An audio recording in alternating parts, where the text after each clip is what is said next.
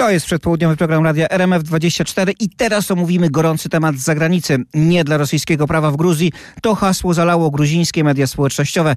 Wieczorem i w nocy w stolicy tego kraju, Tbilisi, doszło do ogromnego protestu. Dziesiątki tysięcy ludzi zebrało się przed siedzibą parlamentu. Protestujący próbowali dostać się do środka. Służby odpowiedziały gumowymi kulami, gazem łzawiącym i użyły armatek wodnych. Zatrzymano kilkadziesiąt osób. Ten sprzeciw wywołała ustawa, która chce przyjąć rządząca krajem partia Gruzińskie Marzenie. To podobne do rosyjskiego prawa o zagranicznych agentach. Właśnie tak miałyby zostać nazwane organizacje i media, których 20% wpływów pochodzi z zagranicy. Miałyby one być kontrolowane przez Ministerstwo Spraw Wewnętrznych. O tej sprawie porozmawiamy teraz z ekspertem. Naszym gościem jest Wojciech Górecki, analityk Ośrodka Studiów Wschodnich, znawca Kaukazu i autor książek reportażowych z tego regionu, a w roku 2009 ekspert w misji Unii Europejskiej badającej okoliczności wojny rosyjsko-gruzińskiej z 2008 roku. Dzień dobry, witam. Dzień dobry. Dlaczego gruzińskie marzenie miliardera Iwaniszwilego chce wprowadzić takie rozwiązanie, no, dość jasno e, kojarzące się z prawem kremlowskim, putinowskim i dlaczego robi to właśnie teraz? Wydaje się, że chodzi po prostu o zwiększenie kontroli nad społeczeństwem, zgodnie z taką logiką właśnie partii, która rządzi od e, dekady jest w połowie trzeciej kadencji i jej ludzie poobsadzali wszystkie ważne stanowiska, czy większość ważnych stanowisk w kraju i w naturalny sposób dąży do dalszej ekspansji, e, nie mając e, po drugiej stronie rywala, dlatego że wszystkie sondaże jakkolwiek wskazują na dość małe zaufanie Gruzinów do partii politycznych, to jednak dają największe, największą przewagę gruzińskiemu marzeniu. Na drugim miejscu daleko jest partia partia byłego prezydenta Saakaszwilego i potem długo, długo nic i reszta ugrupowań. A dlaczego w tym momencie? Y, mm, wydaje mi się, że y, y, chodzi o takie przykrycie medialne sprawy Michaela Saakaszwilego, który odbywa wyrok więzienia. Mamy doniesienia nie wiadomo na ile wiarygodne o jego złym stanie zdrowia. Wiadomo, że bardzo źle wygląda i że e, stracił na wadze i to był temat, który tak od, od mniej więcej kilku mm, tygodni y, przebija się do światowych mediów. Wydaje się, że, że chodziło po prostu o takie medialne przykrycie y, tematu Saakaszwilego. A można powiedzieć, że gruzińskie marzenie jest pod wpływem Rosji? Czy może inaczej, jak duże są powiązania e, tej partii z Moskwą? No bo przyjęcie takiego no, jednoznacznie rosyjskiego rozwiązania rodzi takie podejrzenia. Znaczy tutaj mamy dwie płaszczyzny. Z jednej strony y, na mm, szczeblu dyplomatycznym Rosja i Gruzja nie utrzymują stosunków dyplomatycznych. Po, po wojnie rosyjsko-gruzińskiej 2008 roku one zostały zerwane i tu się nie zanosi na y, jakąś zmianę. Y, tutaj chodzi o mm, kwestię Abchazji, Osetii Południowej, gruzińskich prowincji uznanych przez Moskwę w 2008 roku za niepodległe państwa. To jest ta czerwona linia, której mm, póki co żaden rosyjski, gruziński polityk nie przekroczy. Natomiast mamy też doraźnie i mamy w związku z tym też też e, bardzo duży lęk i obawy przed, przed, przed Rosją. Tym zresztą e, politycy mm, e, gruzińskiego marzenia tłumaczą swoją postawę wobec wojny na Ukrainie. Ona nie jest jakoś specjalnie proukraińska w przeciwieństwie do, do nastrojów społecznych. Natomiast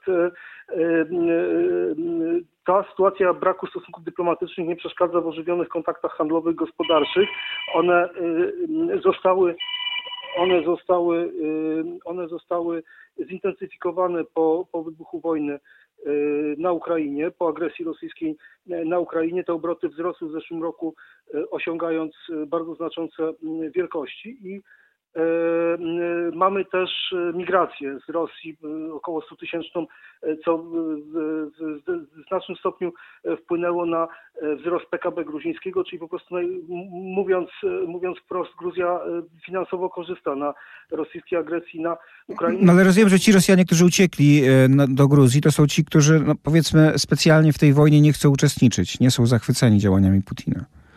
E, to są dwie fale. Ta fala wiosenna to rzeczywiście, tak jak Pan mówi, to są ci, którzy rzeczywiście nie, nie popierali wojny, natomiast e, ta fala druga jesienna to po prostu uciekinierzy przed mobilizacją, którzy być może nawet e, samą wojnę popierają, natomiast nie chcą brać w niej udziału. No i liczba uchodźców, uchodźców, przepraszam, migrantów oraz ich koncentracja w dużych miastach, w Tbilisi, w Batumi sprawia, że, że to zaczyna być problem, bo to już jest kilka procent ludności, ludności Gruzji, więc to jest jeszcze jeszcze ten, ten aspekt. Natomiast oni mogą mieć wpływ na politykę gruzińską, rzeczywiście realny. No to są przecież migranci, oni nie mają praw wyborczych.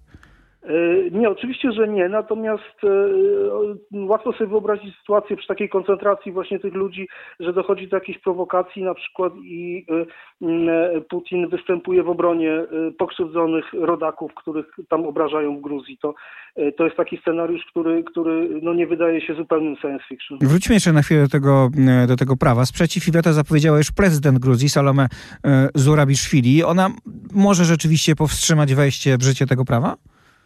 E, ona, e, tak jak zapowiedziała i pewnie, pewnie jeżeli, jeżeli, jeżeli e, przejdzie pełen cykl legislacyjny ta, ta ustawa, to oczywiście ona ją zawetuje, natomiast gruzińskie marzenie dysponuje tyloma głosami, że jest w stanie to weto odrzucić. Głos zabrał też amerykański Departament Stanu. Czy gruzińskie marzenie może się ugiąć pod presją Zachodu, czy też bardziej boi się wschodu tych potencjalnych prowokacji Rosji? To jest bardzo dobre pytanie. Y, y, to nie tylko Stany Zjednoczone, ale też Unia Europejska y, ustami, ustami Borela chociażby bardzo ostro skrytykowała to nowe ustawodawstwo. Ambasada się też bardzo ostro wypowiedziała e, amerykańska w Tbilisi, mówiąc, że to był czarny wczoraj, e, czarny dzień gruzińskiej demokracji. Mm, zobaczymy. Ta ustawa, która, która ma wejść w życie, to będzie jeden z dwóch zgłoszonych projektów. Jeden był procedowany wczoraj, drugi ma być procedowany jutro. Jesteśmy w trakcie procesu legislacyjnego. Zobaczymy. Być może to był taki balon próbny, ta, ten pierwszy projekt, który wczoraj przeszedł w pierwszym czytaniu i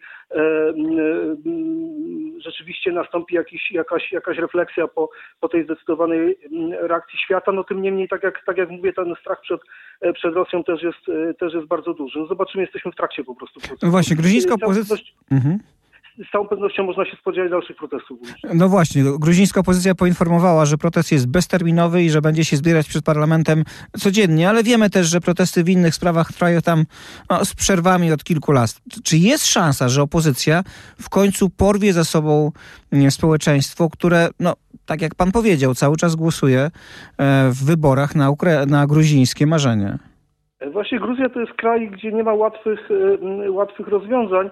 E, i łatwych odpowiedzi na, e, na pytanie. Rzeczywiście jest tak, że to gruzińskie marzenie jest tą partią, która sondażowo stoi najwyżej, natomiast stabilnie około 80% już od kilkunastu lat badanych w różnych, w różnych sondażach wspiera integrację z Unią Europejską, ale z kolei jest bardzo konserwatywne w swojej masie i na przykład, nie wiem, dwa razy tak duży odsetek Gruzinów akceptuje małżeństwo mieszane z Rosją, Rosjaninem, Rosjanką niż Amerykaninem, Amerykankom, ale ta Rosja jest e, traktowana jako, jako egzystencjalne zagrożenie, więc e, e, to jest, to jest, to jest, to jest, to jest dość skomplikowana sytuacja i tutaj ja myślę, że jednak to przywiązanie zwycięży może nie do konkretnych partii, ale do tej idei, bo Gruzini się czują Europejczykami i będą wychodzić w obronie integracji tego kursu na zbliżenie ze strukturami euroatlantyckimi na ulicę, o czym e, świadczy fakt, że w ubiegłym roku, kiedy Gruzja nie dostała statusu kandydata razem z Mołdawią, Ukrainą, dostała perspektywę europejską, e, też to wyprowadziło ludzi na ulicę, więc myślę, że e, również perspektywa, że tym kandydatem może nie zostać, bo w takim duchu się Borel wypowiadał, że, że jeżeli to ustawodawstwo przejdzie, to, to będzie, będzie zagrożona ta sprawa objęcia Gruzji, rozpoczęcia negocjacji akcesyjnych i tak dalej, że, że, że, że właśnie to skłoni ludzi do, do wyjścia na ulicę, nie tyle wsparcie dla konkretnych partii. Ale rozumiem, że to może oznaczać, że pojawi się taki gruziński Majdan, no posługując się pewną analogią. Czy też tego by się pan w najbliższych dniach czy tygodniach nie spodziewał? Ja bym tego nie wykluczył. Ja bym tego nie wykluczył, natomiast rzeczywiście tak się stanie, to się przekonamy e, właśnie w najbliższych dniach, e, być może, być może jutro, być może do końca tygodnia. Bardzo dziękuję, dziękujemy za ten komentarz. Naszym gościem był Wojciech Górecki, analityk Ośrodka Studiów Wschodnich, znawca Kaukazu i autor książek reportażowych e, z tego regionu. Dziękuję bardzo.